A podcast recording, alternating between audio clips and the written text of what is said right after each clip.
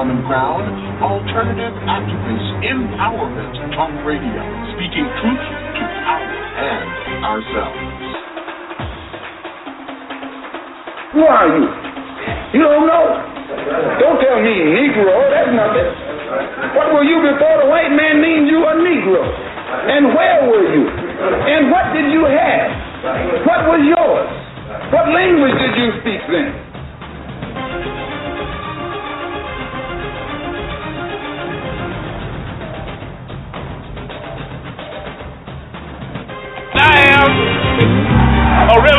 Revolutionary. It's about what we didn't do. Amen. Then it speaks to us and the possibility for us as a future person. Because ultimately, our people's future resides on what we do outside of the White House. As you honor our forefathers and foremothers, I urge you to honor our living heroes. When you honor the names of Nat Turner, Harriet Tubman, and Malcolm X, I urge you to honor the names of Geronimo ji-Jaga, Sundiata Acoli, Mutulu Shakur, and Mumia Abu Jamal.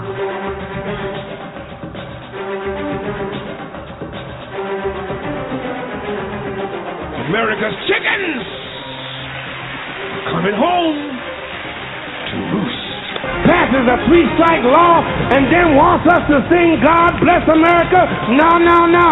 Not God bless America. God.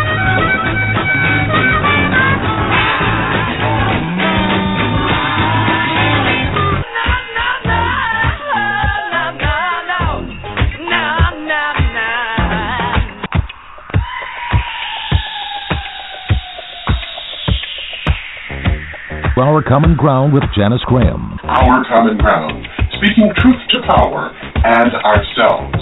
Our Common Ground, a higher ground for discourse, discussion, solutions, and ideas.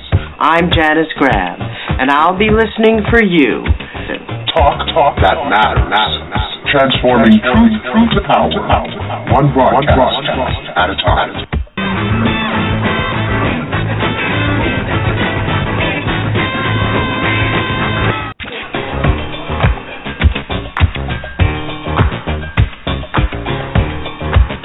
And now to Our Common Ground with Janice Graham. Well, good evening and welcome to Our Common Ground. We're so glad to have you with us tonight. Another night of translating the black truth in America. I'm Janice Graham, and I'm uh, pleased and honored to be able to navigate and moderate a weekly discussion about the urgent, insistent, persistent issues that face Black America, and we're glad to have you on board. Uh, if you want to write it down, our number is 347 838 9852. And coming into the broadcast tonight, we are still the target of a war against people of color, black people, poor people, and we remain disenfranchised in ways that we cannot afford. For those of you who are listening on your smart device, want you to know that we do have an open and very active chat room. You can come to blogtalkradio.com backslash OCG and join our chatters. Um, we also encourage you to join us on every platform of social media uh, Facebook, Twitter, Tumblr, Pinterest. We have our websites. And if you follow us, subscribe to us on our Facebook page, you can find us in so many places. We have a community center where you can request to have a chat about a specific issue seven days a week, 24 hours. We'll do it for you. And we do have a program um, website, we have a blog. And you can find all of that at our Facebook page. And don't forget, during this broadcast, if you have not, please subscribe and follow us on Twitter. It's at JaniceOCG, hashtag matters. Here at Our Common Ground every Saturday night, we intend to transform truth to power, one broadcast at a time. Also, uh, I want a special shout out to my granddaughter who is listening, who just celebrated last Saturday her 22nd birthday.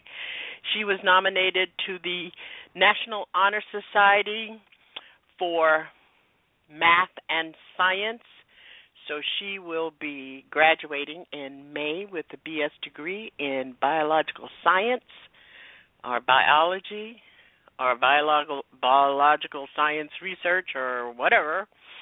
And we will be very proud of her and she will also be wearing the stole of the honor society for undergraduates um, for math and science congratulations to you imani you have made us proud in so many ways and thank you uh, you're such a great role model for your brothers um, so here's what we're going to do at our common ground tonight in our first hour.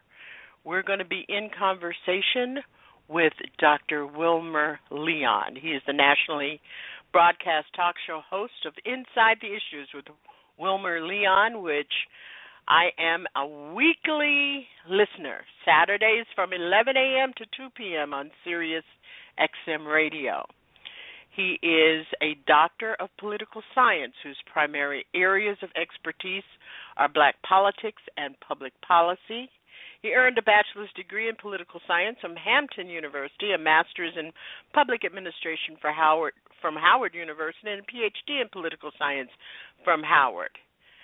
Uh, Dr. Leon is featured as a commentator on CNN, a regular contributor to the Grio, the Root, TruthOut.org, the Maynard MaynardInstitute.com, and PoliticsInColor.com. He is also an Our Common Ground voice for more than five years. He's going to be with us for a short time, and we want to talk to him about lynching, about uh celebrities commenting on stuff they don't know anything about.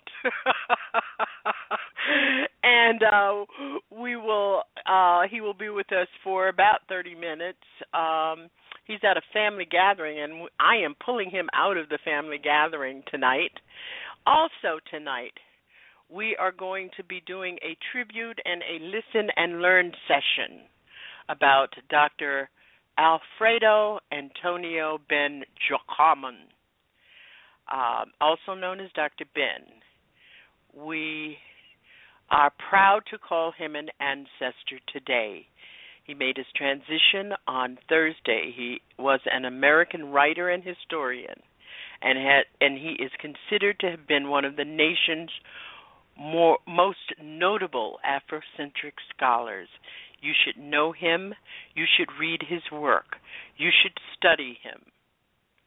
And so that's where we're going to be, and also with your thoughts about what's going on.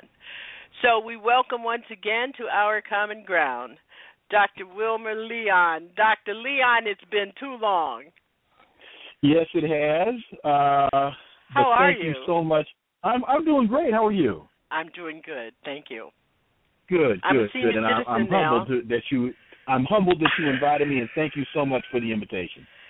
Listen, I, I, there are so many issues uh, before us, and one of the things I want to talk to you about. Uh, we haven't talked about the the concept of Black Lives Matter. We have not talked about the um, the issue of modern day lynching and the militarization of police brutality and the legalization of police misconduct in our country. And that's what I really wanted to talk to you about and get your thoughts also about this nomination and the character of the nomination of Loretta Lynch. So let's get started. Let's the first thing I want to talk to you about. You had a fabulous show today, and folks, if you do not uh, Saturday I, I am I am telling you you have got to be at 11 a.m. on Inside the Issues with Dr. Wilmer Leon because he takes you right inside the issues and we have posted uh, in our chat room and on our website uh, how you can find him at Sirius XM Radio. But let's talk about uh, this week's. You know, I hate to get into this week's controversy because if you get into this week's controversy, sometimes you you're not learning much. You're not adding to your trove of information. But I was perplexed, like you and many of your listeners today, about um, comments that the entertainer Common made uh, around race relations in America. Um, for months now, I have been playing their Oscar, uh, he and John Legend's Oscar-winning tune from the movie Selma, "Glory," because it just gives me chills. I love it. Mm-hmm. But here we are with this man in the spotlight. People are discovering outside of the hip hop community, discovering Common. And he makes some, I wouldn't even call it missteps, ignoramus remarks when given the opportunity to talk about race in America. I'm going to play them because some people in my audience may not have heard it. And then I want to get your take on it, uh, Dr. Leon. Not, a human beings can't look at that and be like he was threatening that man's life. He was doing anything that, you know, that deserved death. Mm-hmm. Like so when things are in front of you, it's like we got to face them and that's what I think, you know, our nation needs. Our nation can't just be like, "Oh, we got a black president hey y'all, we love. Everything is love. No, it's like, man, it's still prejudice is coming from all nationalities, you know, because at the end of the day, we were we were all raised some sometimes in separate ways.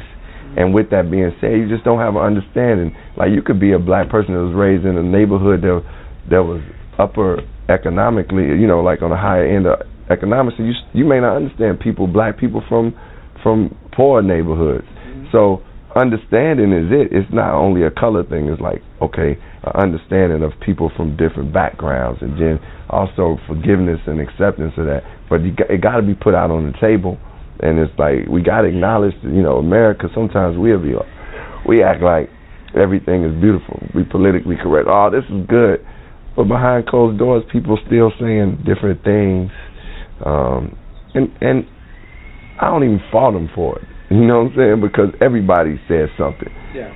So I don't fault people for that. I think the thing is like, how do we get past that now?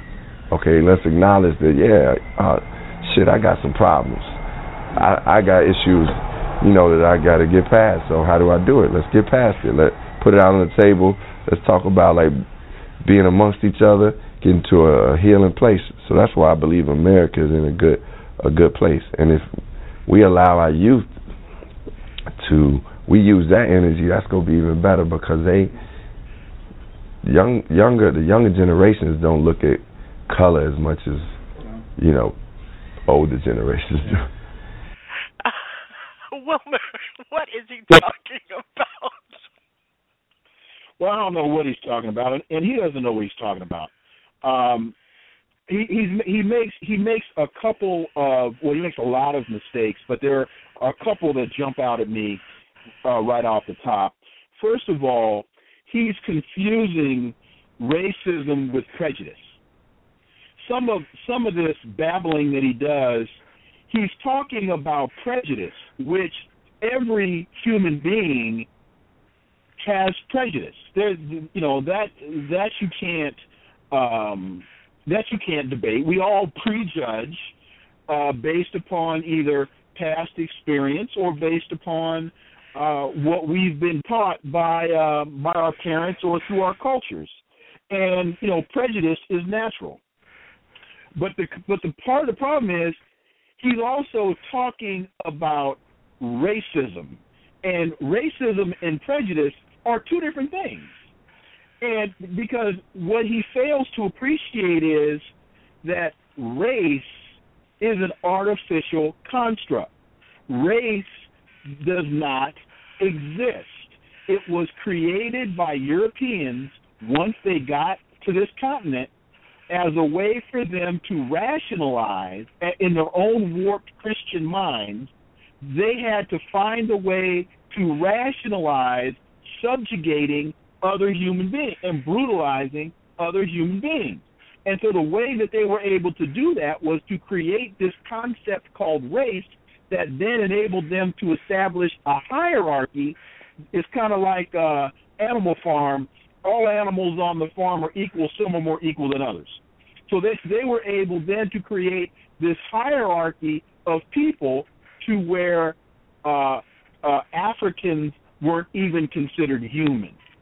And then later on in the process, it became a labor issue, so that because as newly freed slaves started to join forces with with uh, with poor whites, the industrial industrialists had to find a way to prevent that linkage from being made. So again, the concept of race was injected so those poor whites could say, I may be poor, but at least I ain't no nigger. So so Common is just is just clueless. Uh and, and and as he talks about, you know, younger people today don't see things in the in the context of race.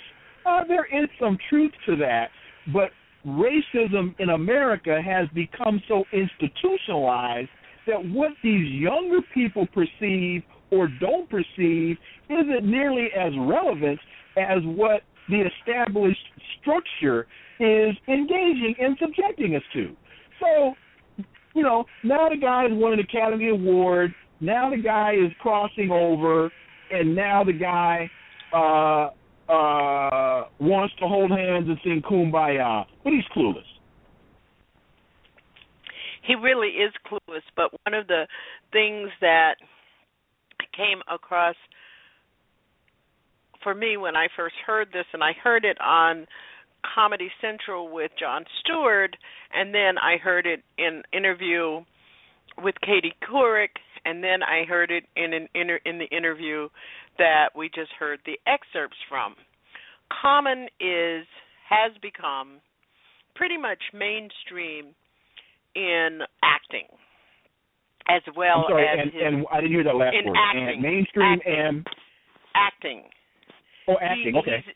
Yeah, he was in a number of TV series, and then he was uh, featured um, in Selma, and he's been in a number of movies.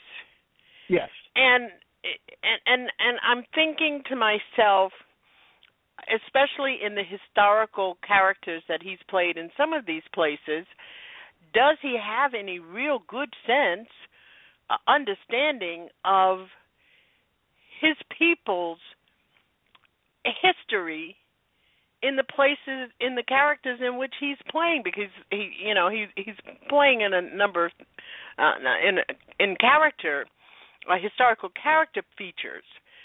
But the other is have we failed to help the generation that he's talking about that he considers himself a part of have we failed in giving good direction to young people in helping them navigate the propaganda machine that's been at them for the last 12 years around what slaves escaped and what slaves didn't escape.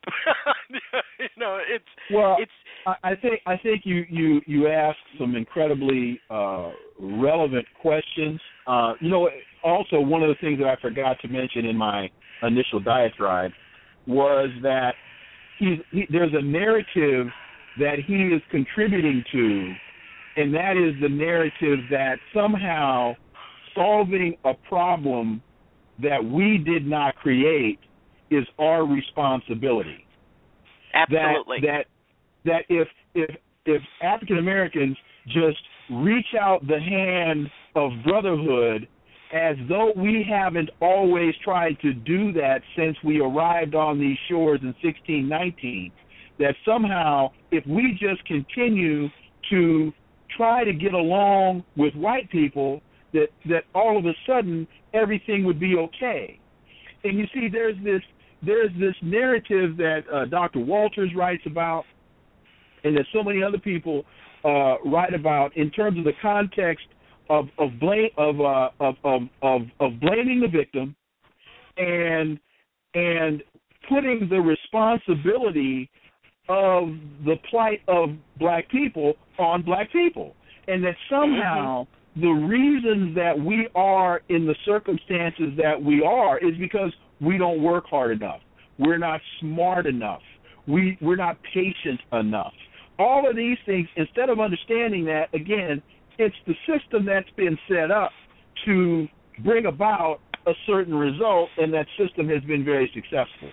So now, Common is, as you quite clearly articulated, he's interviewing with Jon Stewart. He's interviewing with Katie Couric.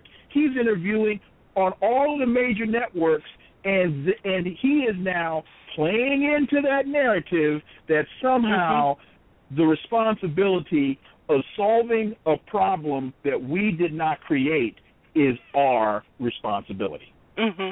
But it also reflects, um, Wilmer, on the idea that we have generations of black people who really don't understand the fundamental of a white supremacy, white privilege system in which they work. They see themselves right. outside of that because well, they know, got a um, degree, um, because they you, got a job, because they write, because they blog.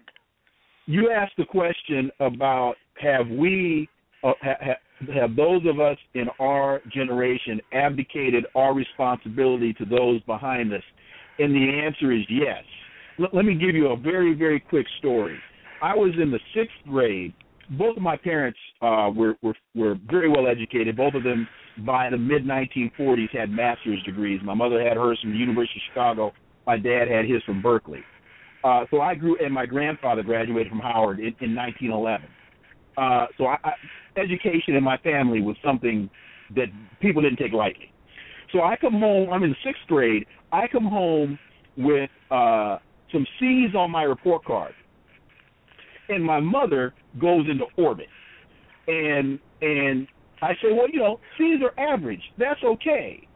My mother takes me upstairs to our little library where her where her high school diploma was on the wall, and she says, "Do you see what that says? It says I graduated from the Negro School." And she slaps me in the back of my head, and she says, "Do you understand what that means?" that means that you have to be four times as smart and work seven times as hard to get half as far because you're black in America. And she slaps me again. And she says, You've got to understand that average in this household, average in our race is not acceptable. And she slaps me again. And I said, Okay, mom, I think I got the message. Mm-hmm. And I went and I went I went downstairs and my father was sitting there reading the paper and I sit down and I'm I'm kind of holding my head and he looks at me and says, "Well, I guess you had that conversation with your mother, didn't you? I know you don't want to have it with me." And and the point and the point being, uh, you're black in America, and you have mm-hmm. to understand the responsibility of that, and you have to understand what that means. And that, unfortunately, is a message that as I as I as I have taught at Howard and other places, too many of our students don't understand. Mm-hmm, we are not mm-hmm. communicating that to our kids. Well, you know, the thing is they also are lured by the mainstream propaganda machine and feeling in many ways and it's not just that generation, it also happens in our generation where you feel in that lure you've got to do something in which to continue your membership of having a voice inside a box that doesn't belong to you. I'll never forget sitting in class with Dr. Ronald Walters, and I asked him one day in class why he did not have a television show as Armstrong Williams had a television show. And he started laughing. and he said to me, I have been offered more shows than I can even remember. But every time I've gone to sign on the dotted line, and the producers of the show realize that I will not compromise my principles, the offers for the shows have gone away. And then he looked at me and he said, As a student of mine, don't you ever compromise. And I have never forgotten that. Uh huh. And, and we don't have enough voices like Dr. Ron Walters talking to generation of people to help them understand even the iconic notion of Black Lives Matter. Absolutely right. And and and and you know, I have had people say to me that I could be in a much larger venue, I could be on, on much larger programs, but I'm too hard to market. And what that means is I'm not going to compromise. And, yeah, absolutely. Yeah. And, and and that goes back to your point. Those are things that were instilled in me by my parents and by other individuals such as Dr. Walters and Mr. Nobel Dickinson at Hampton Hampton Institute and my my political science, uh, uh, the chairman of the political science department there when I was there. Uh, those are things that have been instilled in me by by those that came before me. And back to your question, there aren't enough of us instilling those things into the current generations. Mhm. Mhm. I mean, we have. I, I think that one of the the things that I see in this generation's uh, writing, in their talks, in their Twitters, in their Facebook pages, is the notion that their their positioning is only secure if they stay and color within the dotted lines. And a lot of that I think has to do with their inability to connect the dots of where they are to from whence they've come. Mhm. Absolutely. They, Absolutely. They, they, too many of them, and, and that's something that I'm always trying to do with the op-eds that I write and and with the shows that I do. I'm always trying to connect the dots, as Dr. Ben was so successful in doing, because unfortunately, in too many instances, our kids are being taught to think that things happen in a vacuum, that somehow things just happen. That's why it was so important for me to have the interview with Ms. Claudette Colvin, who, for those that don't know, sat down on the bus in Montgomery nine months before Mrs. Rosa Parks did. Parks. Mhm. We we we needed to understand that lineage. Exactly. You know, the thing is that I grew up in a in a race house. My parents too were well educated. And one of the things that thank God because I went to all white institutions from high school all the way through business school. Thank God they had instilled in me that if I'm not doing something to uplift the race, then I'm not doing anything. right, absolutely right. And mm-hmm. and that's why that's why when my son was in the sixth grade or in the fifth grade, and he came home and you know, Daddy, uh, I I I I have to find a poem to recite at the uh, school uh, um, gathering assembly. You know, okay, son, let's get some Langston Hughes. Yeah, let, yeah. Let, you know, um, let's start with some Langston Hughes. And so, you know, at, at, at in in the fifth grade, he's he's reciting uh, "I Wear the Mask." Mm-hmm. And, you know, and and uh, and and we're talking about what that means. So that I'm trying, and my wife, we're trying to ground him in the literature as early as we possibly can. Mhm. Mhm. Because you know, I see some of the the filters and the analysis of black literature even by this generation of scholars and wonder if they really understand the context in which the words were written. No, Um, you're and- absolutely right. And and and, unfortunately really too many do not.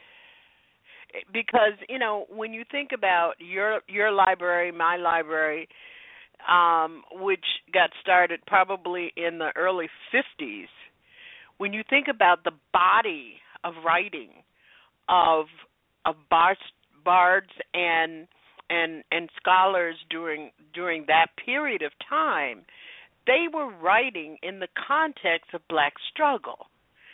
I don't know what we're writing now. You know i just um think that as what common did and it, it was almost like an apology and he is firmly entrenched in the black lives matter movement and it's troubling that he yes, can't articulate Because if, if because if he's if he's taking that mindset into into the Black Lives Matter movement, heaven help us. Yes absolutely Because if you don't know where you're going, any road will get you there. Abs- absolutely. You know, Wilmer, I know you o- only have a limited amount of time, and I, I did want to talk. We we don't get a, together enough. This is crazy. I've got a list like 15 items here, and I know Well, I'll you're not going to have. I'll hang with you as long as I can. Um, I wanted to ask you about two things um, that have been in our recent history. One is your take and your analysis of the Department of Justice Ferguson Police Department report, and the other is your take because when I was listening to President Obama at Selma, I was thinking about the article that you wrote uh, maybe two two years ago about what the the urgent issues before him in terms of black people for his second term. So l- let's start with the Department of Justice report. What's your analysis of what that did, how it came about, and what it's going to mean? Well, I think the report uh, was was fairly well done.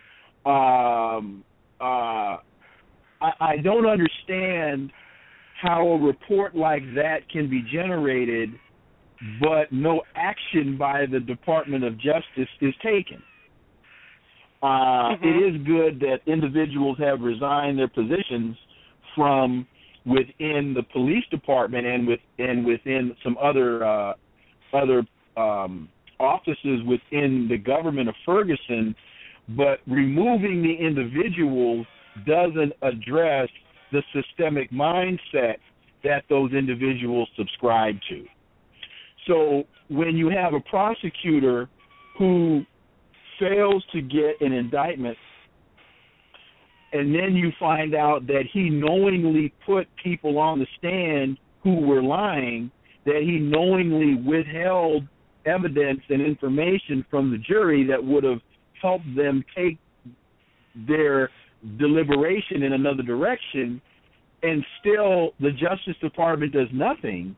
You know, the, again, the report is good, but as with too many instances within the Obama administration, there's no action taken.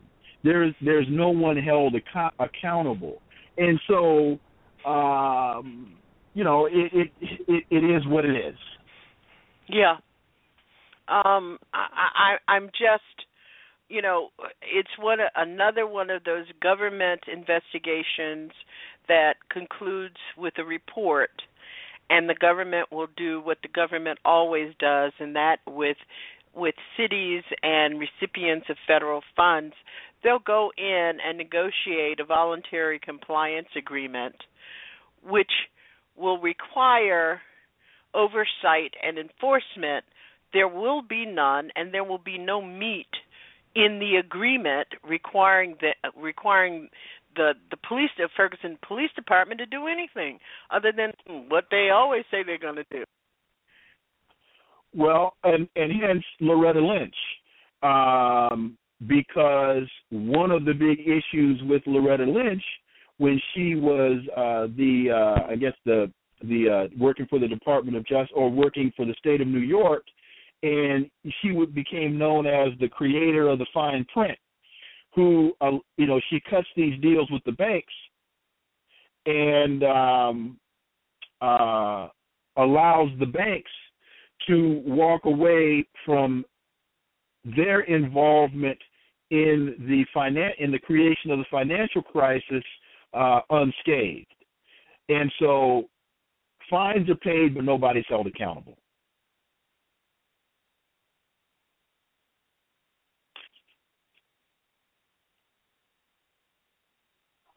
Dr. L- Dr. Leon, are yes. you there? Yes. Uh, yes. I was disconnected for some reason. I got disconnected. The my call dropped.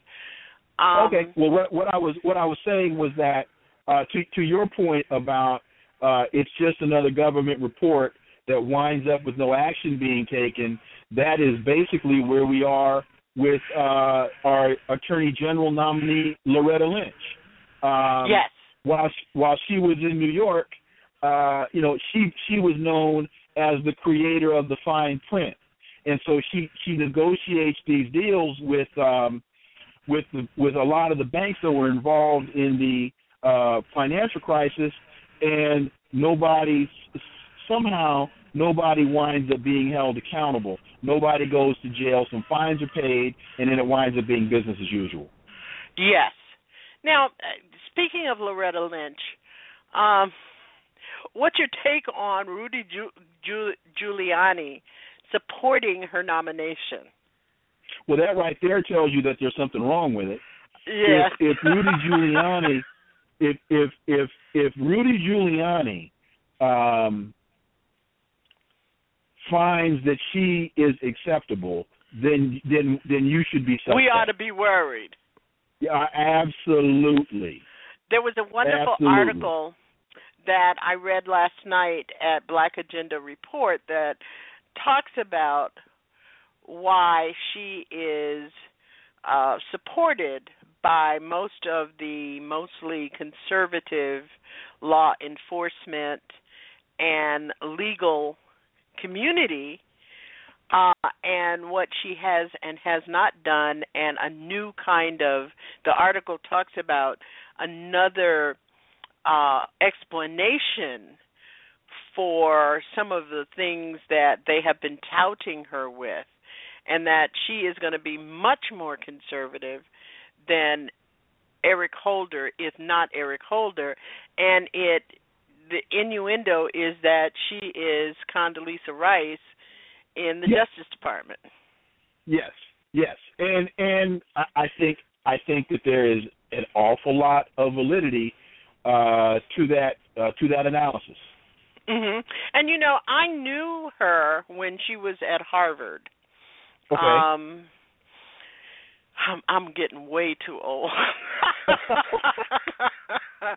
she is she is a soror and I knew her in that uh relationship and you get worried about people um just the adding on of people who see the world, who see the black world in such vanilla flavors. In a vanilla like well, you know, flavor. As as a as a community uh, at at some point I hope that we're able to move beyond the politics of pigment and really start to deal with the politics of policy. Mm-hmm, because mm-hmm. there are a, there are a lot of us in the community that are supporting her because she's an African American woman. You know, that's how we got Clarence Thomas. Not that he's an African American woman, but you know, there were a lot in the community that were saying, "Well, we got to give the brother a break." Well, mm-hmm. no, no, we don't. Um, uh, we we need to really start paying attention to what these people are really all about, and to and and, and who whose interests these individuals are truly serving, mm-hmm, and and mm-hmm. and and it ain't us. Mhm. You know, and and and to think that Lani Guinier and others were such a um, option, a, a, much better option in terms of the kinds of criticisms that Eric Holder has had as the United States Attorney General, and to have this president who have ignored even his own classmates. Um, you know, and I think about Soffiyah Elijah, who's doing such wonderful work in the prison system in New York City, in New Mhm. York State. Uh, There are just so many options that this president could have chosen about so many things over the last eight years that he hasn't. But you, but you have to look at who he who he has surrounded himself with. You know, one, one of the things one of the things that I have that I have really uh really looked at and you know, you're the first African American president and your kitchen cabinet doesn't include Willie Brown. It doesn't include or did not include Dr. Ron Walters. Uh didn't include Doug Wilder. You know, you you talk about three of the it didn't include Lani Guinier. You're talking about four of the brightest minds, not to mention African American minds. If if anybody could have helped President Obama navigate the treacherous waters of John Boehner and Mitch McConnell, it would have been Willie Brown. Brown, it would absolutely. have it, it, it would have been Doug Wilder. It would have been Lani Guinier from a legal side. But you know, look at who he has surrounded himself with, and look at who he has avoided, and why he has avoided them. Mhm. Mhm. Mhm. And that's he has even he has even avoided Elizabeth Warren. Right. I and, mean, and, and, and look at look at look at his electoral base. Look Yes. at the the progressive body political body politic that put him in office and how he has ignored his base. Exactly. Exactly. We're going to be uh, adding that for those of you who are listening. We're going to be adding that article. It's on our Facebook page at Our Common Ground with Janice Graham, but we're going to be adding it to the event reference material for this partic- for this particular program. I know you have to go, and I want you to go back to your family, but I, I want to ask you: Would you please comment about who are these people that are going to buy this man a sixty-five million dollar jet? This Creflo Oh. dollar Oh, scum you know. bag. um, it, you know, it, it's it's it's a um, uh, the, the where, where where do I start with this? Um, well, the the whole idea of the prosperity ministry is a fraud. The only people who prosper are the ministers. And so for Creflo Dollar to ask his congregation to to to to fork over sixty five million dollars for a jet. You know, it's one thing if he was trying to buy a bank instead of trying to rob one. Uh, it's one thing if he were trying to start a credit union, or because his because his community is underbanked, or if he was trying to buy a hospital. Uh, but no, he's just he's just trying to one up uh, um, uh, Fred Price or or or um, um, T.D. who's the guy down there, T.D. Jakes, and and that's Mhm. really all, all all this is about. Uh, and and you know people really need to start to understand the difference between the Jesus of faith and the Jesus of history, because the Jesus of history was a revolutionary. And and so if if your theology isn't tied to the liberation of your people, then the question has to be, what is it that you're preaching? And, Yes, and, and yes. see, a, a, a big part, and that's why I, I strongly suggest people get uh, the book by Dr. Obery Hendricks, uh, The Politics of Jesus, because he deals with with that with that very issue. Uh, and, and let me I'll say this in closing about that issue. Is is that what what what what Creflo Dollar is playing into is this shift in the mindset that has happened where takes it takes us away from the understanding of the benefit of the collective and it focuses on the benefit of the individual. So Absolutely. people can people can go to his church and they are personally successful.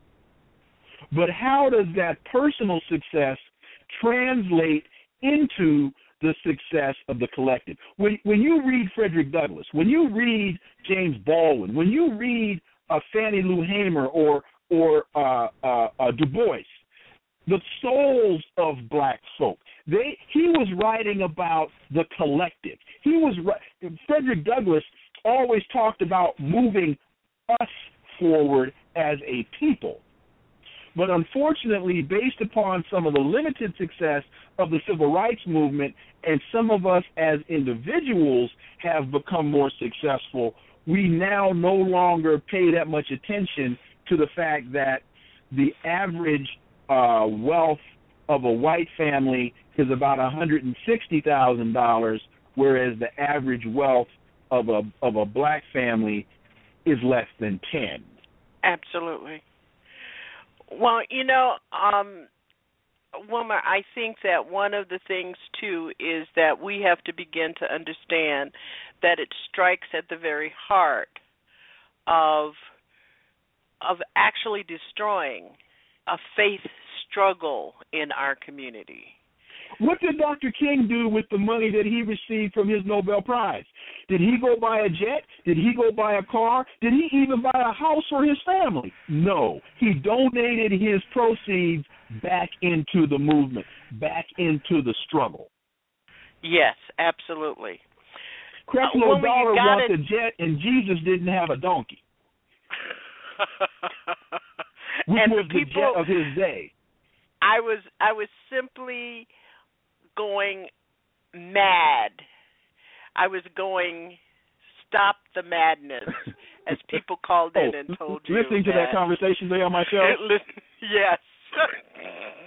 yes. How how how so so so many so fortunately there were there were there were a lot more people who were taking issue with Creflo Dollar. But you know, for example, you heard the guy who called in and, and, and I mentioned how Creflo Dollar was was supporting uh, uh, uh, Eddie Long, who had been accused of um, pedophilia. pedophilia.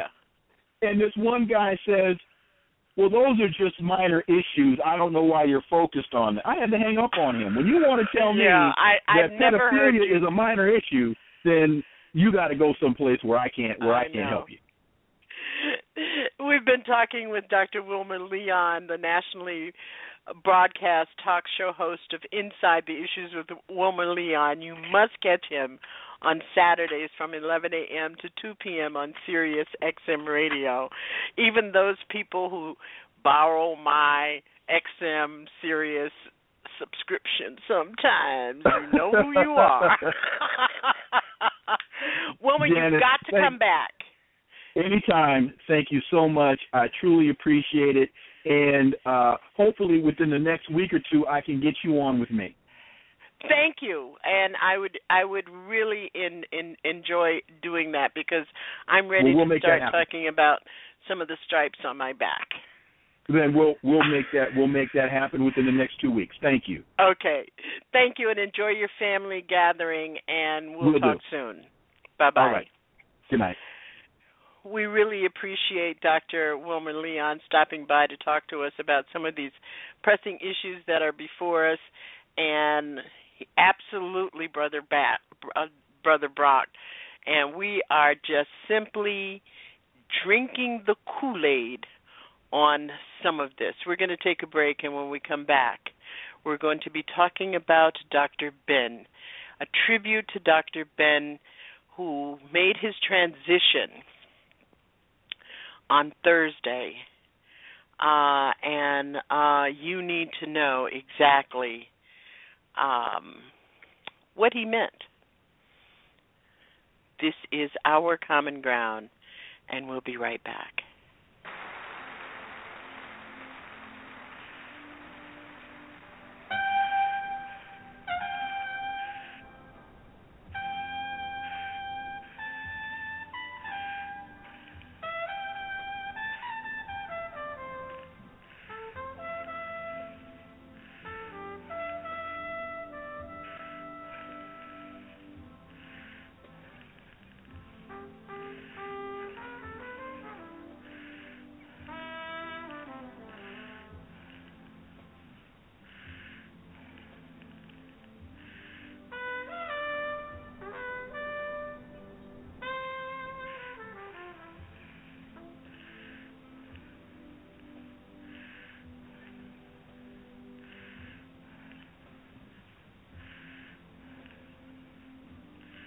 In America. 2,000 years before the Jewish story of Cain and Abel. And we are told that an African from Egypt by the name of Moses, born in the city of Goshen, that's still Egypt. Egypt is in Africa, by the way, the last time I saw it in January. You heard of a place called Middle East. I don't know of any place called Middle East. That's political jingoism. But we can find that there was no Moses on Mount Horeb in the Sinai to receive any Ten Commandments that had not been given before or written before in Egypt because you could go in the book of the coming forth by day and by night, the book of the dead, and see in what is called the Osirian drama not only those ten, but 32 more, a total of 42, which you can also go in the temple of uh, in the temple of Ramesses the Sixth in the Valley of the Kings, across what is today called Luxor.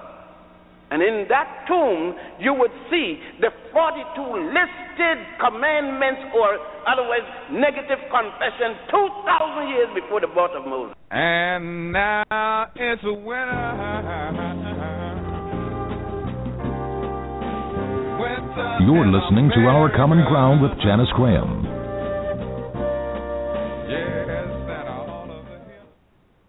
This is TruthWorks Network, the Black Voice Collaborative, where the truth is spoken more than once. Thank you so much for your support and joining us tonight.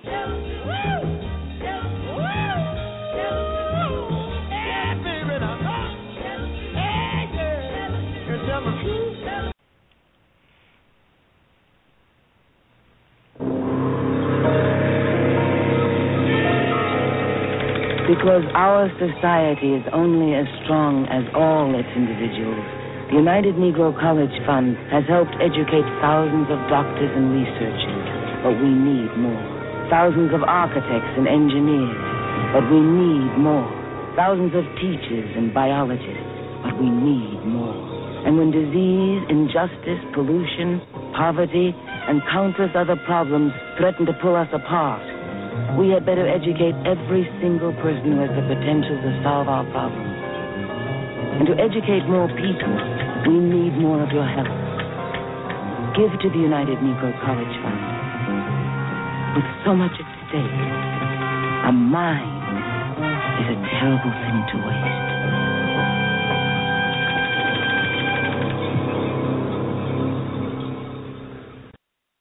I Declare show is where we deal with the difficult real raw right now. If it's real raw right now, Talk Media, come on, baby, say it with me. It can only be the I Declare show. Talk soon. Hi, my friend and colleague on Blog Talk Radio every Tuesday night at 9 p.m. The I Declare show with India Declare. Are you breathing oxygen in? Are you raising the energy up? Or are you bringing the energy down? There's no middle ground. It's your real, raw, and right now talk radio. I Declare Show, Tuesdays, 9 p.m., Blog Talk Radio. I declare it.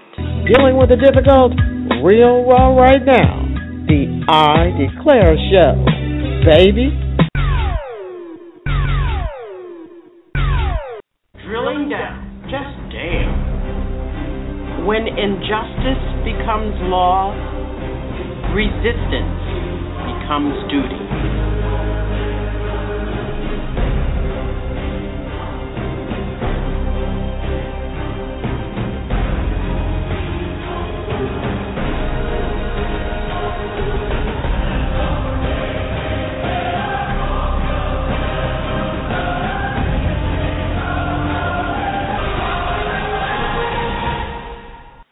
Alpha, hosting the best of Pushback Talk Radio. The Alpha Show, only at TruthWorks Network. Fridays, 10 p.m.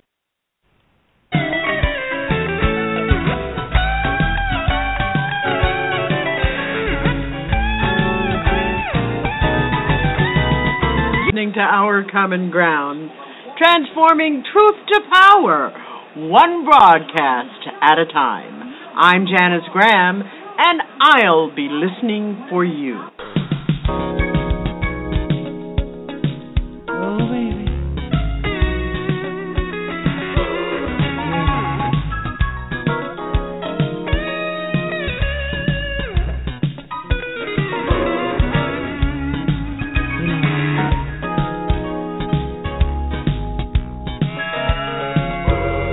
Right after this break, we'll take your calls at Our Common Ground.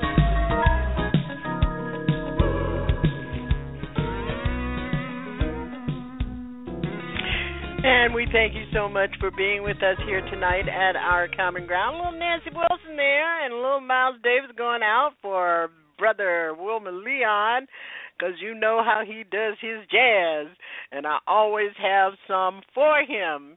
Thank you for being with us. We're so pleased that uh, you are with us tonight. Great conversation. Um, with Dr. Leon, just some down home political science, you know, that sometimes you have to just take it basic. And that's what he does every Saturday and we're so pleased and you know time really flies when you're doing these programs um I come off the air on Saturday on Sunday morning and I'm starting to think about what do I need to do in in in the context of what is going on in our country and around the globe within the diaspora. Um, and so I'm thinking about it, and so time really, really flies. It's it's been almost um, a year and a half since uh, Dr. Leon was with us, and we're certainly going to get him back for the two hours. I was glad that he mentioned um, Dr. Obery Hendricks' book, The Politics of Jesus. You must read that book, The Politics of Jesus. Um, it is a, a just um, looking at for those of you who are Christians, especially looking at the issue of how Christianity and the nature of Jesus has been corrupted, um, especially in this country and on the motherland. So we we really recommend uh, that book, and I I am uh, I know Dr. Um, Hendricks, and um, and I am definitely going to see if we can't get him here. There's some housekeeping notes that you need to know about, and for those of you who are listening on your smart device and you want to um, are listening on your computer and you want to switch over to your smart device three four seven eight three eight nine eight five two. We have some seats in the house on our board if you'd like to join us. And for those of you who'd like to join the many chatters that we have in our chat room tonight, you can come to blogtalkradio.com backslash OCG. Also, for those of you who are interested in what we do here and you'd like to recommend uh, guests, topics, events, issues, you certainly can email us at ocginfo at ourcommonground.com. We're trying to get together our, our web presence. We're all over the place. And Michelle Odom, I see, is in our our chat room. She is our program administrator. Girl, we have got to get all this stuff. I am running to too many websites back and forth and back and forth. We've got website here and website there. The community centers over here. The program scheduling is over here. We got Facebook. We got Twitter. We've got Scoop It. We've got uh, Scribbling Race on Common Ground, which is our weekly uh, newsletter.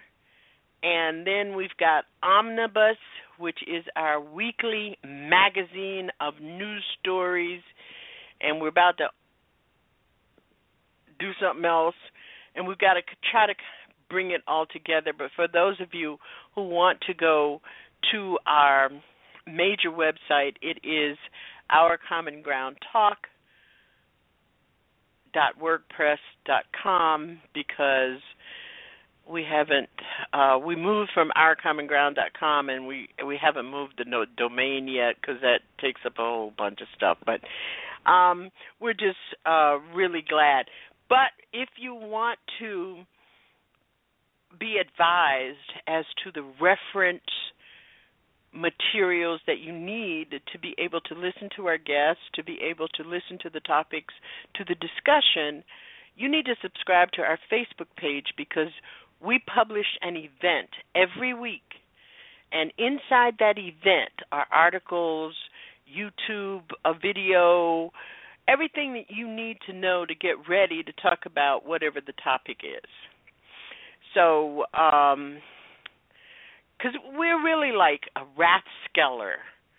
You know the Rathskeller. They used to have these basement uh clubs in the in the in the 60s and 70s. You went there to listen to soft music and to talk. Not to dance, not to do any of those any other other things, to talk. Just to talk about the issues of the day. That was maybe maybe it's not called a rat's rat maybe it's called just called the the basement. Uh, I'm really excited about the technology available to us, and as a one person show, it's really hard because we try to make this program so that it is not a telephone conversation with you, that it is truly what radio is all about.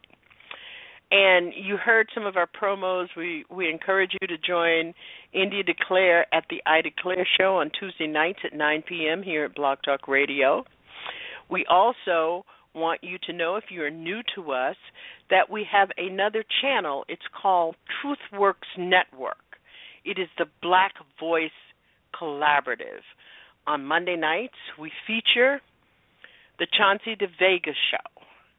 On Friday nights, we have Advanced Urban Progressive Political Talk, The Alpha Show with Alpha. He serves hot grits with his politics. So that's at 10 p.m. on Friday night because that's what we do on Friday night, and then we flip over here on Saturday. Some housekeeping notes in May, I will not be here, but we will have live programming hosted by Alpha. Chauncey DeVega, our friend Ruby Sales, and our friend Norman Goldman of the Norman Goldman Show, and some others that I didn't get a chance to call and say. In May, I'm going to be doing a number of things that will take me away on a Saturday night where I'm comfortable. I don't like to do live shows uh, when I'm traveling because um, you see, I got knocked off. Somebody disconnected me. Somebody's gonna get fired around here. I don't know if Alpha disconnected me or or or whoever. The engineers around here are gonna find that they're not gonna have a job very long. So I'll be away for May, but we are taking care of you. In the second hour, it's at the top of the hour. We are looking at remembering Dr. Ben. He was born on December 31st, 1918, and he made his transition on March 19th, 2015. He was born in Ethiopia to a Puerto Rican mother and an Ethiopian father. he was educated in, excuse me, in Puerto Rico, Brazil, Cuba, and Spain, earning degrees in engineering and anthropology. He was criticized for allegedly distorting history and promoting black supremacy. In, nine, in February 1993, Wellesley College, my uh, alma mater, European classics professor Mary Lefkowitz publicly confronted Dr. Ben about his teaching. Um, and there was a real uprising because Dr. Ben taught that there were black Jews.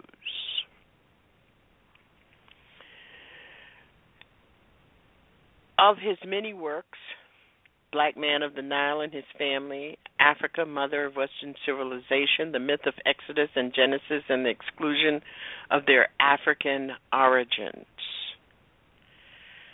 You should study for yourself. Oh, and my favorite, Cultural Genocide in the Black and African Studies curriculum. You should study for yourself who this man was.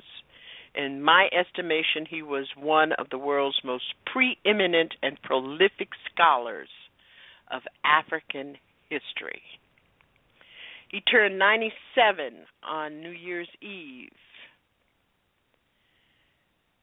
He was one of the last great racemen of our era. For those in the New York tri state area in the 1960s and 1980s, he was a familiar presence. During his immense and bigger than life life, Dr. Ben journeyed from his birth in Ethiopia to Puerto Rico, where he was um, studying as a young person. He earned his BS degree in civil engineering at the University of Puerto Rico, his master's degree in architectural engineering from the University of Havana, Cuba, and then doctoral degrees in cultural anthropology and Moorish history from the University of Havana and the University of Barcelona. In 2002, Dr. Ben, who lived in Harlem in his later years, donated to the Nation of Islam his personal library of more than 35,000 volumes, manuscripts, and ancient scrolls. For all our greats, Dr. Ben physically took ten thousands of scholars, activists, students, and associations to the Nile Valley to make the place the pages of his books more authentic. We saw in him our own experience of what he wrote. For that, the black world is indebted to this black man of the Nile and his family, wrote Reggie Marbury. Tonight at Our Common Ground, we remember Dr. Ben. We also honor him as a most beloved, most loved, empowering ancestor. We've got about uh, 42 minutes of tribute to him. I see that we have someone on the board who wants to comment. And I'm going to take this call at 347 838 9852 before we go into the tribute. 610, you're on the air. I respect you. Thank you for your call. 610, hello. Hello, Brother Brock, Philadelphia, Pennsylvania. Hello. Brother Brock, how are you? I've only got a few minutes because I'm really squeezed for time to do this uh, excerpt. Gotcha. Uh, yeah, uh, understood, and I'll just be brief. Just wanted to quickly chime in on the part about the uh, Mr. Hendricks, uh, Professor Hendricks, and the, uh, the, the biblical interpretation of the of the, uh, the Bible the, and the, the book that you yes. mentioned, politics yes. of Jesus. Um, yes. Since since I I have always been torn because obviously I follow my my parents and their parents, and we've all gone to church all our lives. So each and every day I would go, I felt being torn. So I finally did a sojourn trip to the motherland, and that is where me and a few of my family members that went with me saw, found, read, understood that history actually did start before the Bible interpretates that it started as far as when we you know Christianity. Um, so so so now I'm also learning that some of the same stories that are in the Bible were on the uh, hieroglyphics written on the walls, etched in stone, mm-hmm, thousands mm-hmm. thousands years before this book that I've been reading.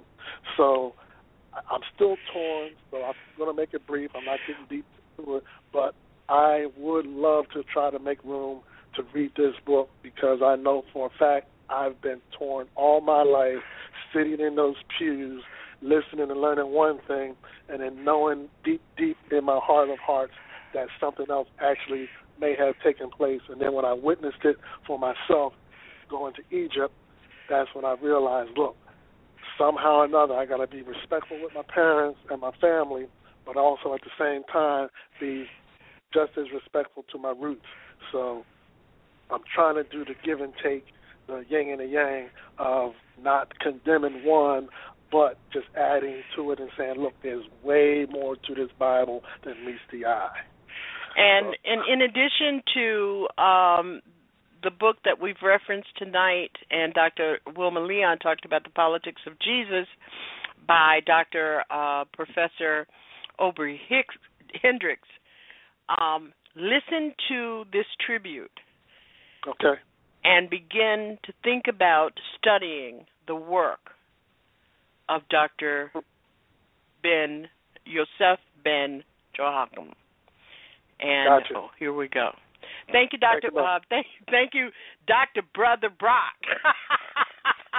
uh, not quite, not quite. Enjoy. Do you want me to put you on mute, or do you want to hang? I'll bring it back. I'll bring it back up on the computer since the computer's running today. Okay, Brother Brock from Philadelphia, PA. Our tribute to our beloved ancestor, Dr. Ben.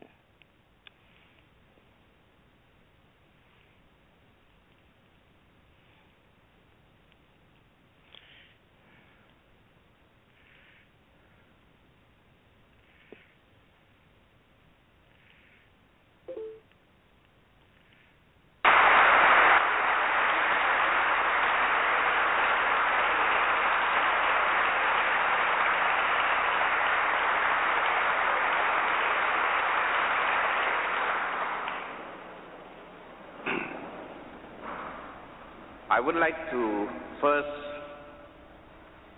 express my appreciation for your invitation. It took me 50 years to get to Tuskegee. Uh, 50 years ago, at age 16, I applied for entrance to Tuskegee. My application was accepted, but the immigration laws of the United States of America were such, and I don't think they have changed much, that I couldn't get here. I remembered that such had happened to a man before me by the name of Marcus Mosiah Garvey. He was invited by Booker T. Washington. I don't know if you know about him. I heard you don't have a Booker T. Washington Day. Unusual. But anyhow, probably better thoughts may come about and there will be a Booker T. Washington Day at Tuskegee. But anyhow, Marcus Mosiah Garvey was invited by Booker T. Washington to come to the United States. The facts are that red tapes in the immigration department, Garvey arrived six months subsequent to the death of the great Booker T. Washington. So, taking 50 years to get here, Nevertheless, I got here. I do not know if I would have taken the course of action in my life that I have now taken. However, I was lucky enough to uh, slip through an engineering course and graduate in a few more courses, and here I am. Within the context of my education, if you could call it that, I would prefer to call it the course of my indoctrination, my training, which started in Ethiopia, East Africa, and continued in Brazil, Cuba, Puerto Rico, the United States Virgin Islands, England, and Spain. Been around a few places. And in all of these places that I've been, I never once received an education in the history of African people. Yet I thought that I've educated myself down through those period of time. And it is because of that self education in those things which meant most to me as an African person that I decided at no time would I stand still in these halls of indoctrination and not rebel with the necessary documentation of the lies that are being taught in these halls. And so I may be saying things that may hurt many of you, if not most of you, because some of the lies have become your dear frame of reference. We could start with the Greeks. I hope you of fraternities and sororities don't get too bothered about it, since the Greeks weren't too much anyhow. But we can start with that because there is where our institutions of learning have decided to start civilization. Yet the Greeks are only here from at least 1000 before the Common Era, or before the Christian era, as you would prefer to say. Let us just, for example, cite one. And that particular person would be Hippocrates. And I'm sure that you heard of Hippocrates. And when you consider that Hippocrates wasn't born until 333 BC, or before the Common Era, Yet in your education, you were told that Hippocrates is the father of medicine. That's a lie. There's no way that I can say about it other than it's a lie. A lie is a lie, whether it's in the university or in the church. How could Hippocrates be the father of medicine when the first time you see him, he is in Egypt learning medicine from Africans? There are numerous papyri, medical papyri on medicine. The nearest to Hippocrates is at least 1300 years before he was born. For example, we have what is known as the, as the uh, papyrus, the Ebers papyrus, and now the so-called Rockefeller papyrus, the Edwin C. Smith papyrus. All of these papyri go back to as early as 3100 BC. The man who Hippocrates took an oath that he would practice medicine according to this man, this African, whom the Greeks call Aesculapius in the Hippocratic Oath, a man by the name of Imhotep, died. He practiced medicine and died 2,500 years before the birth of Hippocrates. And you are telling me that the medical school and the pre medical historians don't know this? They don't know it because, unfortunately, Imhotep had a high visibility like myself, otherwise called black. They don't know that the Ebers Papyrus by Hatshepsut dealing with Planned Parenthood, I said Planned Parenthood, 1550 years before the birth of Jesus the Christ, is out there? When every medical journal in 1961 published copies of the Ebers papyrus. And we could go on with the papyri with respect to all kinds of diseases that the Africans had produced, both in Egypt and Ethiopia and Sudan, and a place then called Puanit, now called Somalia. But that would be satisfactory, but let us take the kind of education that we do have. We are in a chapel. And we have been told about an immaculate conception and virgin birth. We have been told about the beginning of the world with Adam and Eve. We have been told about a man by the name of Cain who slew his brother Abel. And we have been told that all of these things only happen once. And they go back to the Old Testament, or otherwise called the Torah, or the uh, Pentateuch, or the Chumash. Those are names for what you call the Old Testament. But we have never been told that they are only copies of stories that predated them by thousands of years. Let us put them one by one. I heard some hymns and everything already.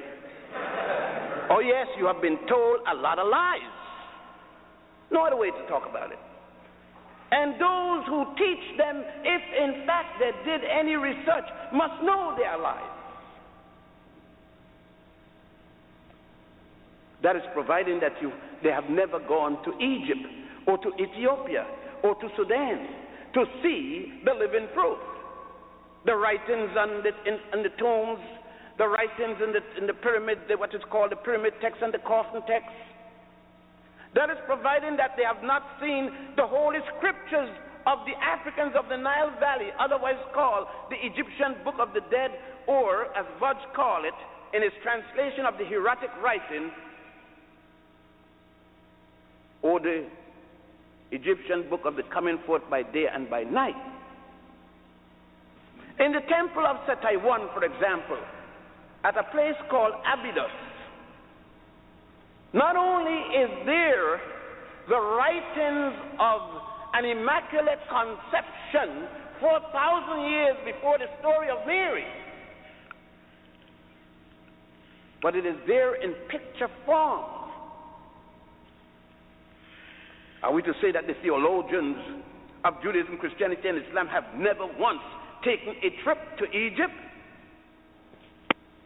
from whence these things were taken. In that same temple, you see a story of how Set-Typhon murdered his brother Osiris. 2,000 years before the Jewish story of Cain and Abel.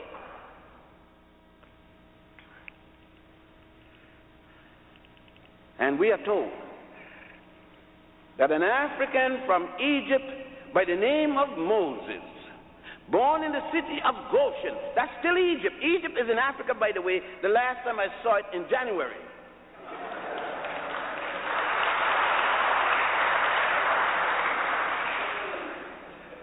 You heard of a place called Middle East. I don't know of any place called Middle East. That's political jingoism.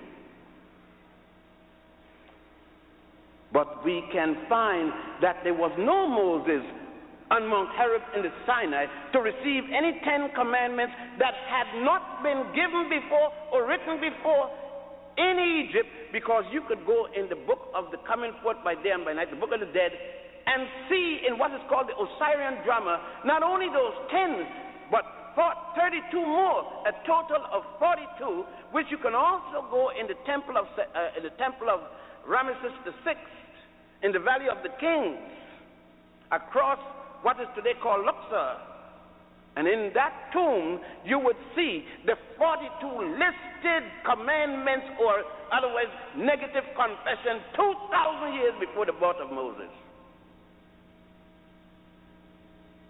But they told you that Moses was taught. He was an Egyptian, taught in school in Egypt, and became a priest in the system. Could you have been born in the United States of America, went to kindergarten, then uh, elementary school, junior high school, high school, and never heard of the United States Constitution?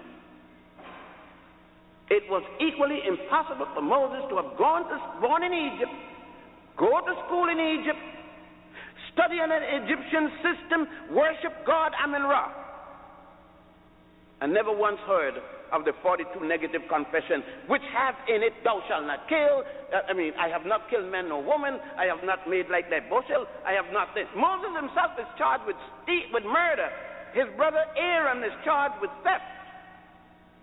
40 years before they reached Mount Sinai, then somebody had a law against theft and against murder before he reached Mount Sinai. Where did they get it? But you weren't taught anything about this. All of this information have been suppressed at a place called the Council of Jamnia and the Council of Nicene in 325 AD when Constantine, the Roman emperor, conquered North Africa, took over the role of the Christian church, which started in Alexandria with Pantheus and Boethius, not in Rome. But this too you have not been taught. You have not been taught that the two, the three people who died first in the name of Jesus the Christ were three African women Felicita, Nymphano, and Perpetua. Yet you know everything. You're born again. You know it all. You can't be, blamed, be blamed for it. You, even your teachers may not be able to be blamed for this because one can't teach what one doesn't know, or one have not learned, or one have not experienced. Because there is no interest for people to go to Egypt to see anything, but to go to the Holy Land. And that's why Jesse is tied and had to get on his knees and pray and beg forgiveness. He was scared he wouldn't be able to get back in the Holy Land for saying what was right. But there's more than that. Because you have been told that unless Europeans teach you, you haven't been taught. But who told you that the first university built in all of Europe was built by Africans called Moors? At the university, what is called the University of Salamanca in Spain. Check it out. Europe's first university. Not only the stones were put together like the stones in most of the building and the bricks in most of the building here. I'm not talking about that aspect of only the building. I'm talking about the educational system is nothing but a copy of the University of Djenne, D-J-E-N-N-E, of ancient Ghana, which was burnt down and rebuilt as the University of Sankore in the city of Tumbut, which the French later called Timbuktu. Then carried, as the Africans call Moors, conquered Iberia, now Spain and Portugal and southern France, and established in there the university system. And as I said before, it was not the first. The earliest of the Greeks were trained in a place called the Grand, the subordinate lodge of Croton and Delphi. Subordinate lodges of the Grand Lodge in a place called Waset. which the Greeks later changed to Thebes or Thebes. The current Arabs changed it to Luxor. But did you get that in Greek philosophy? Did you get it in Greek history or European history? None whatsoever. And how did you get Hannibal, Hannibal Barca and his father Hasdrubal Barca, and his brother, and his father, rather, Hamilcar, his brother Hasdrubal. How did you receive it in the educational system? How did the textbook show it? It showed it as they were not Africans. What they said is some Phoenicians came from Phoenicia and Carthage, which they later called Carthage, was in fact a Phoenician country. 80 people came from Phoenicia with a woman named Elisa, which Virgil called Dido or Dido in his little play about it. And those 80 changed all the Africans into Phoenicians. And thus we are taught that the Africans of Carthagena were in fact Caucasians. It's all right when they taught me in, in, school in Puerto Rico, I didn't know any difference. I was born in Ethiopia, grew up in Puerto Rico and the Virgin Islands, and Cuba and Brazil. So when they were teaching me that at the University of Puerto Rico, I knew no, no difference, and so it went down all right. But I accidentally went to Morocco. Accidentally. And find that what I had been taught in school was nothing but a pack of lies. Because I then went into the temple, I then went into the museum and found that it was totally different. But then I went on to Italy in the Medici Museum, the Museum of Alessandro de' Medici, only to find that Alessandro was an African born in Italy. And no one had told me up to then that there were Roman emperors from Africa, such as Honorius and Septimus Severus and his son Caracalla. No one had took time, had taken time to explain to me anything about the Greeks coming to Egypt and to Nubia and to Ethiopia, depending on who they were, to receive their earliest education, those who had not gone to a little colony, a little enclave in what was then called Lebus, now called Libya, to receive their first glimpse into education taught by Africans.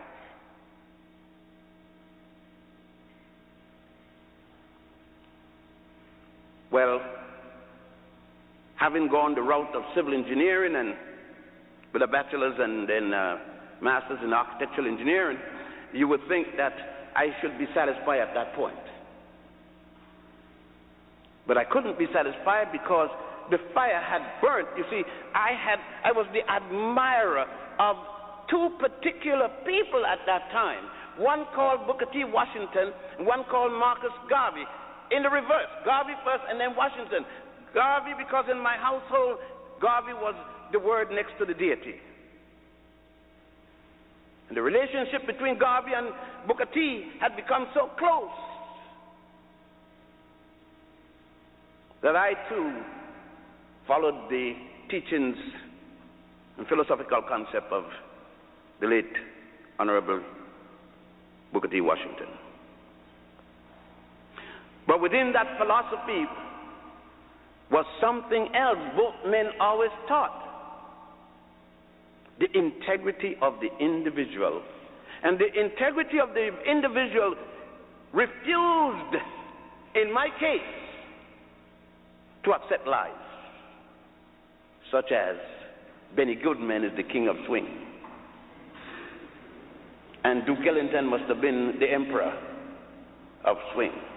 Chick Webb Having taught June, Gene Krupa, I was told that Gene Krupa is the best on the drum, but he went to Chick Webb to get to be the best on the drum.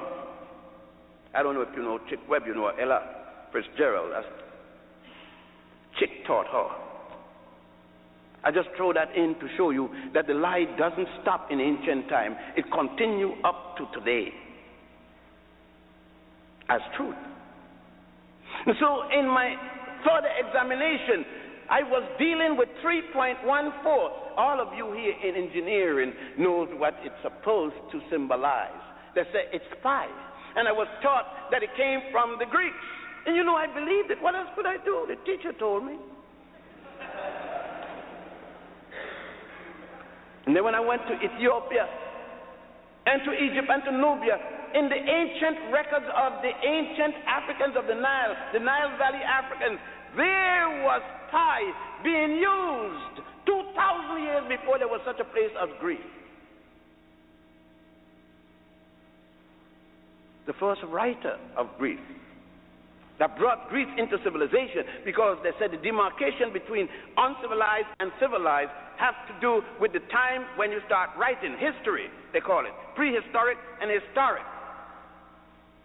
And Homer is the Greek first writer. And Homer said that even the concept of God, Zeus and Apollo came from Ethiopia. So when you get in the Greek fraternities and sororities, just remember what Homer said. You must have dealt you must have dealt with the Iliad and the, uh, the Odyssey by now. But again, I understand. You see, you have been taught by Alex Haley and others that your history started in the slave trade. But they don't even tell you how the slave trade started. They blame you for enslaving yourself. They say your ancestors sold you out. Nice statement. So I asked the guy, what country, what was the name of the king? Oh, don't worry about that, they sold you out. As if I don't know that the slave trade started with the Pope of the Roman Catholic Church by the name of Martin V. And Reverend Bartolomeo de las Casas on the island of Hispaniola, now called Haiti and Santo Domingo. You see, you weren't made, you were, nobody told you it's time to get sorry, to feel bad when some Haitians were being slaughtered on the coast of Florida. That's what it is. If you send a people back to sea, on the condition where they were, that's genocide. But you see, you didn't feel anything because you weren't taught to realize that the Haitians are your brothers and sisters because you don't know that the first Africans to be brought in slavery was not taken from Africa but from Spain and carried to Haiti, then called Hispaniola in 1506 under the aegis of the Pope of the Roman Church and Bartolomeo de las Casas. But how did you get in Spain? That was 1506. But you went into Spain, which was then called Iberia, Spain and, and, and Portugal and southern France, as conquerors yourself in 711 under the leadership of Tariq for whom the rock of Gibraltar is now named Gibraltaric. Nothing in your education, because there's nothing in your textbooks about any of this. So you'll have to go to Spain. Luckily, at the University of, of uh, Barcelona, where I attended for two years, there are these documents, and I had never known anything about them. I hadn't known that the Africans called Moors had ruled Spain from 711 until 1485. The last of them losing power at a place called Granada. I was always wondering why is it that 90% of all the songs coming out of Spain was singing to La Morena, the black woman. So how come in this country, 90% of all the songs, the records, the tapes, everything is La Morena this and La Morena that? It is when I went there I found out La Morena raised hell in Spain. She's still raising hell in Montgomery, Alabama, and in Tuskegee, Alabama, and in Tuskegee Institute. I could look around and see her.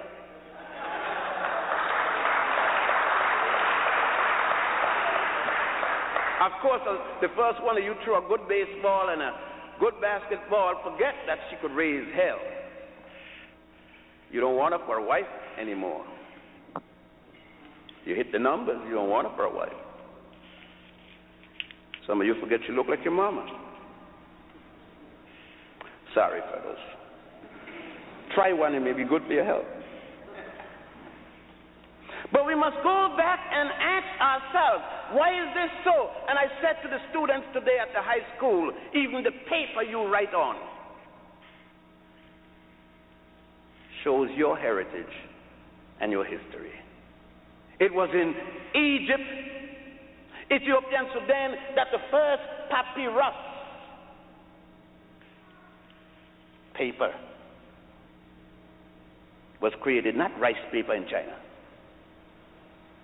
Just as it was in Egypt that engineering, Sesostris II, you are engineers, many of you, Sesostris II, changed the flow of the Nile. That estern you see there was placed there by African engineers in 2250 BC. There was no Jesus yet, no Adam and Eve story yet, because that came out of the Sanhedrin in 700 BC just yesterday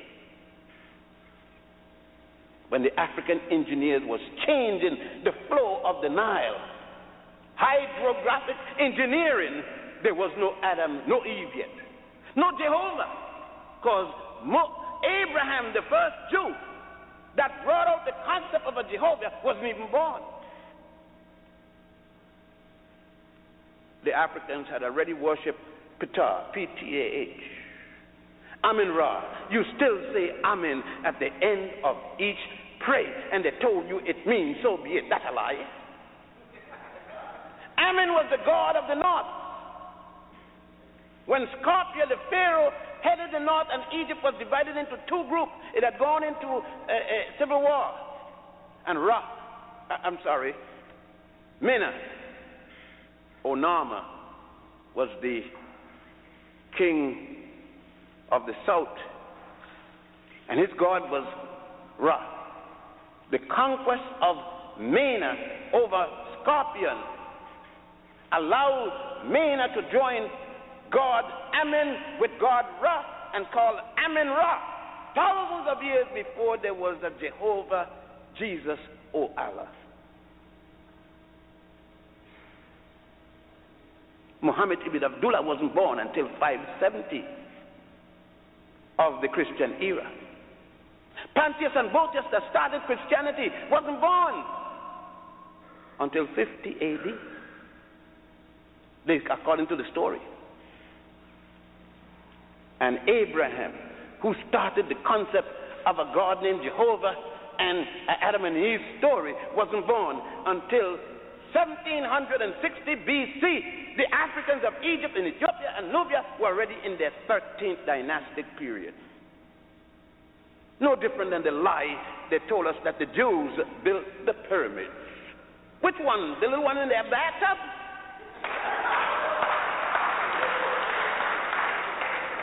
There are 72 pyramids throughout Egypt. The first one was designed, engineered, and built by the multi genius, first one known in the world, Imhotep. That was the third dynasty. The last one was the sixth dynasty, and the first Jew wasn't born until the 13th dynasty. You can't build a pyramid before you're born. But the myth and the lie continues. Now they're even making people from outer space build the pyramids from the top down.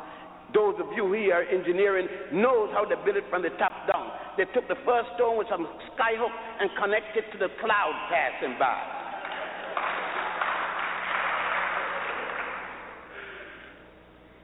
I'm not supposed to speak about these things.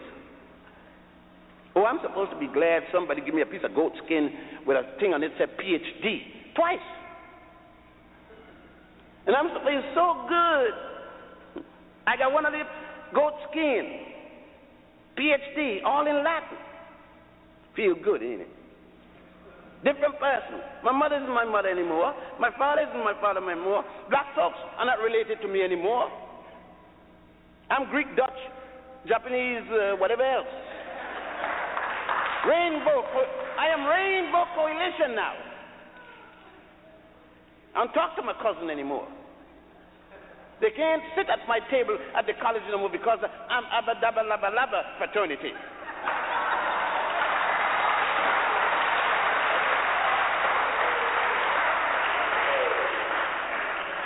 oh, the things we go through.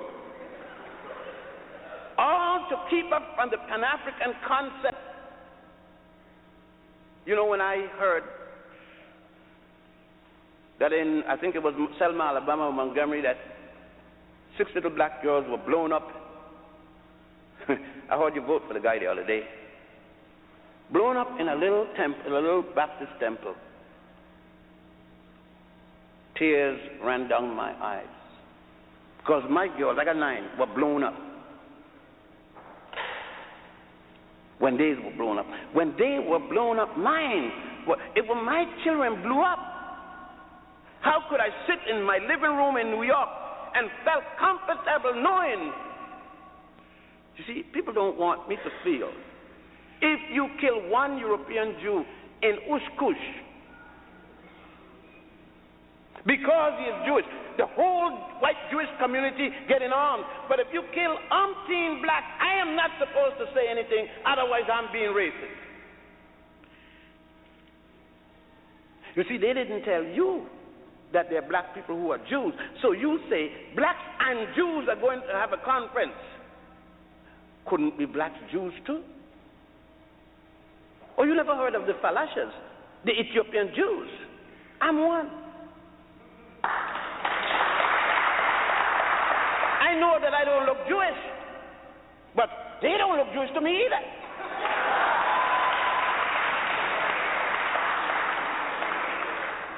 But this, you see, is rough stuff.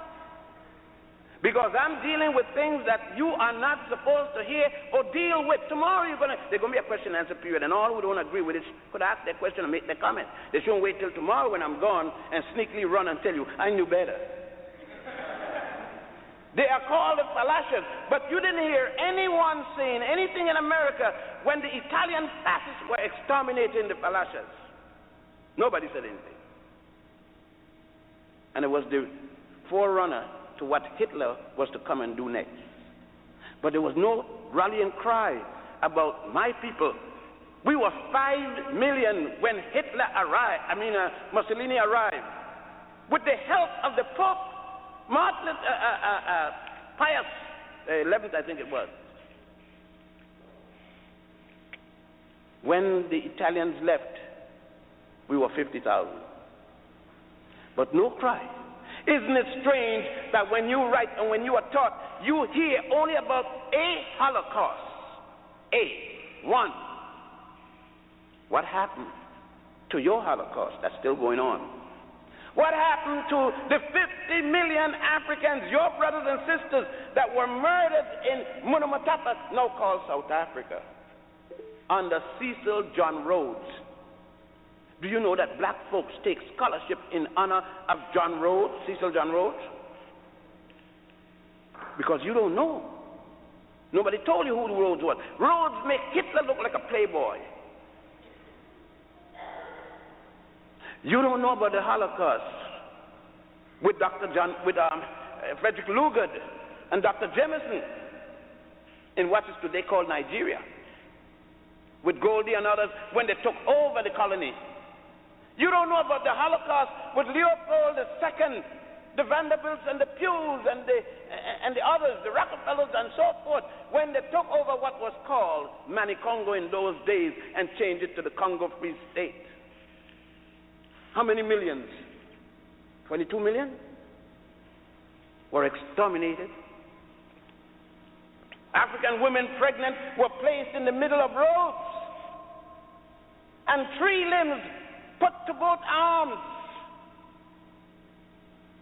and then cut with the horses and split them open and the babies fell out as punishment that the men would see it. These are records. They themselves wrote, not realizing that Africans will come later to revenge these causes. But that isn't mentioned as Holocaust in any of your textbooks because it was only Africans being exterminated.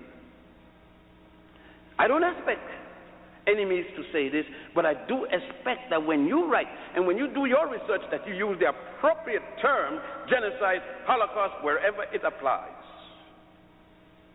In Tasmania, an island off Australia, every last African was murdered. There isn't one left. And you don't call it a holocaust. You don't cry about it. You don't get up any day complaining. Nobody comes to you and asks you, but you cry for everybody else's Holocaust. Because you weren't taught that these people had anything at all to do with you. You forget that the slave boat did not come from Africa to America. It came from Africa to the Caribbeans, from the Caribbeans to America. The first boat that brought Africans here were not from Africa, but from Barbados. The first that came to Virginia in 1619 in Jamestown. So you weren't told that there's any connection. As a matter of fact, the people from Alabama don't feel anything for the people of New Jersey, and the people of New Jersey don't feel anything for the people of Mississippi, etc., etc. We have not been taught that way.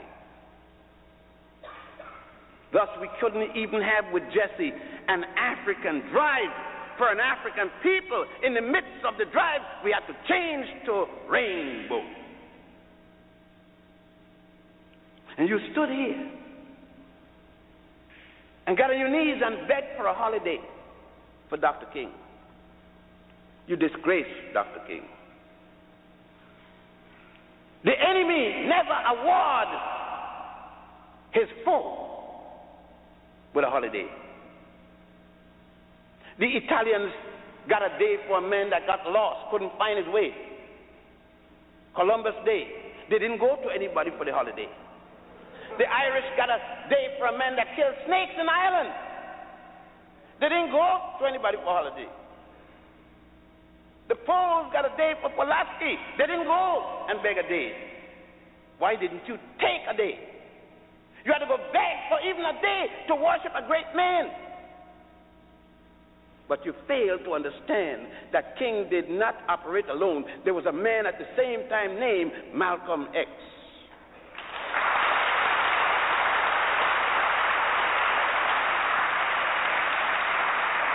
And somebody told you that Malcolm X preached violence. How the hell you think you got here? By nonviolence? How you think you got lynched? And how you think King died? By a bullet like Malcolm X. Malcolm left a woman named Betty with six daughters, two in her stomach when he died. They've never seen their daddy. King left a woman with three children, too. What is it about one struggling for you that isn't about the other struggling for you. You let people decide for you who fights for you.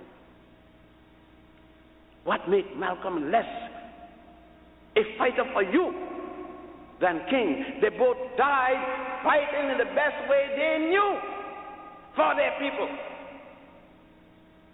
None worse or none better than the other. But worst of all, you have not one day cried for Rosa Parks. And that sister started all. Just give them black sisters a chance.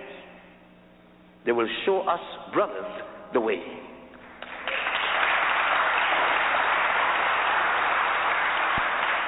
Because you see, they know that when the Africans were built, made their first calendar in 10,000 BC, 10,000 BC, called the stellar calendar, and revised that in 4100 BC, the so called pre dynastic era. Where was Greece?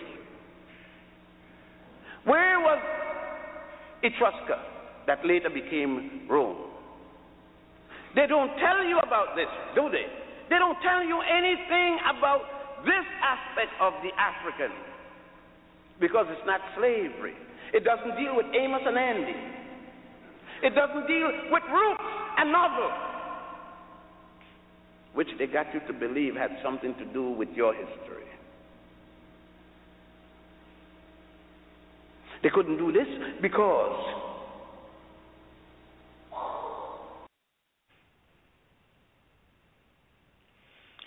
The Miseducation of the Negro is a book written by Dr. Carter G. Woodson. And he says and points out in that book that the European destruction of African civilization was done under the guise of saving souls. So we ask the rhetorical question must one be dehumanized before one's soul is saved? In retrospect, we had allowed someone else to define our reality. Dr. Joseph Ben Joachim, an e- e- Egyptologist who taught at Cornell University for over 15 years, showed us the way. Yoruba priestess Iyanla Vanzant says, your soul is saved when you accept that the Spirit of God lives in you. She specifically says, and we play that audio on this program often, when you can look at yourself, accept who and what you are, and love yourself unconditionally, your soul is saved, your spirit is empowered. Dr. Ben's African origins of the major Western re- religions was one of the vehicles I used on my journey through the empowerment of our spirit. He is now an honored and beloved ancestor. Ase. Thank you for being with us here at Our Common Ground. Please join us next Saturday, 10 p.m., and I'll be listening for you? Few places. And in all of these places that I've been,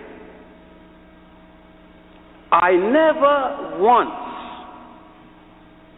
received an education in the history of African people.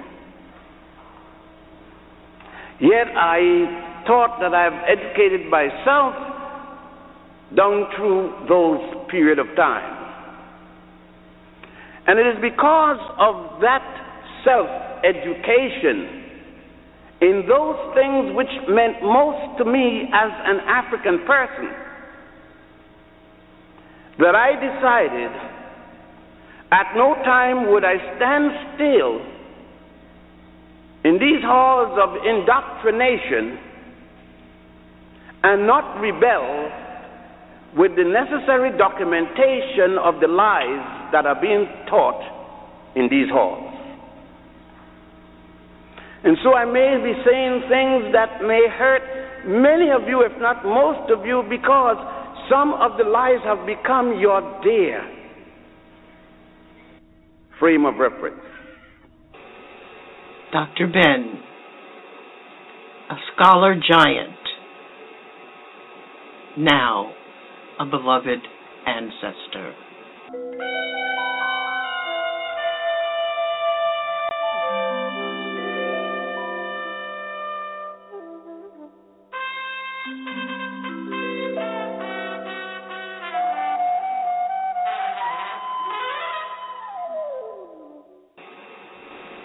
Thank you for being with us here at Our Common Ground tonight. We want to thank Dr. Wilmer Leon for joining us, and we want to thank you, our listeners, for your support and loyalty. Make sure you're here with us each Saturday night, 10 p.m. Eastern Time, speaking truth to power and ourselves. Looking for a sign.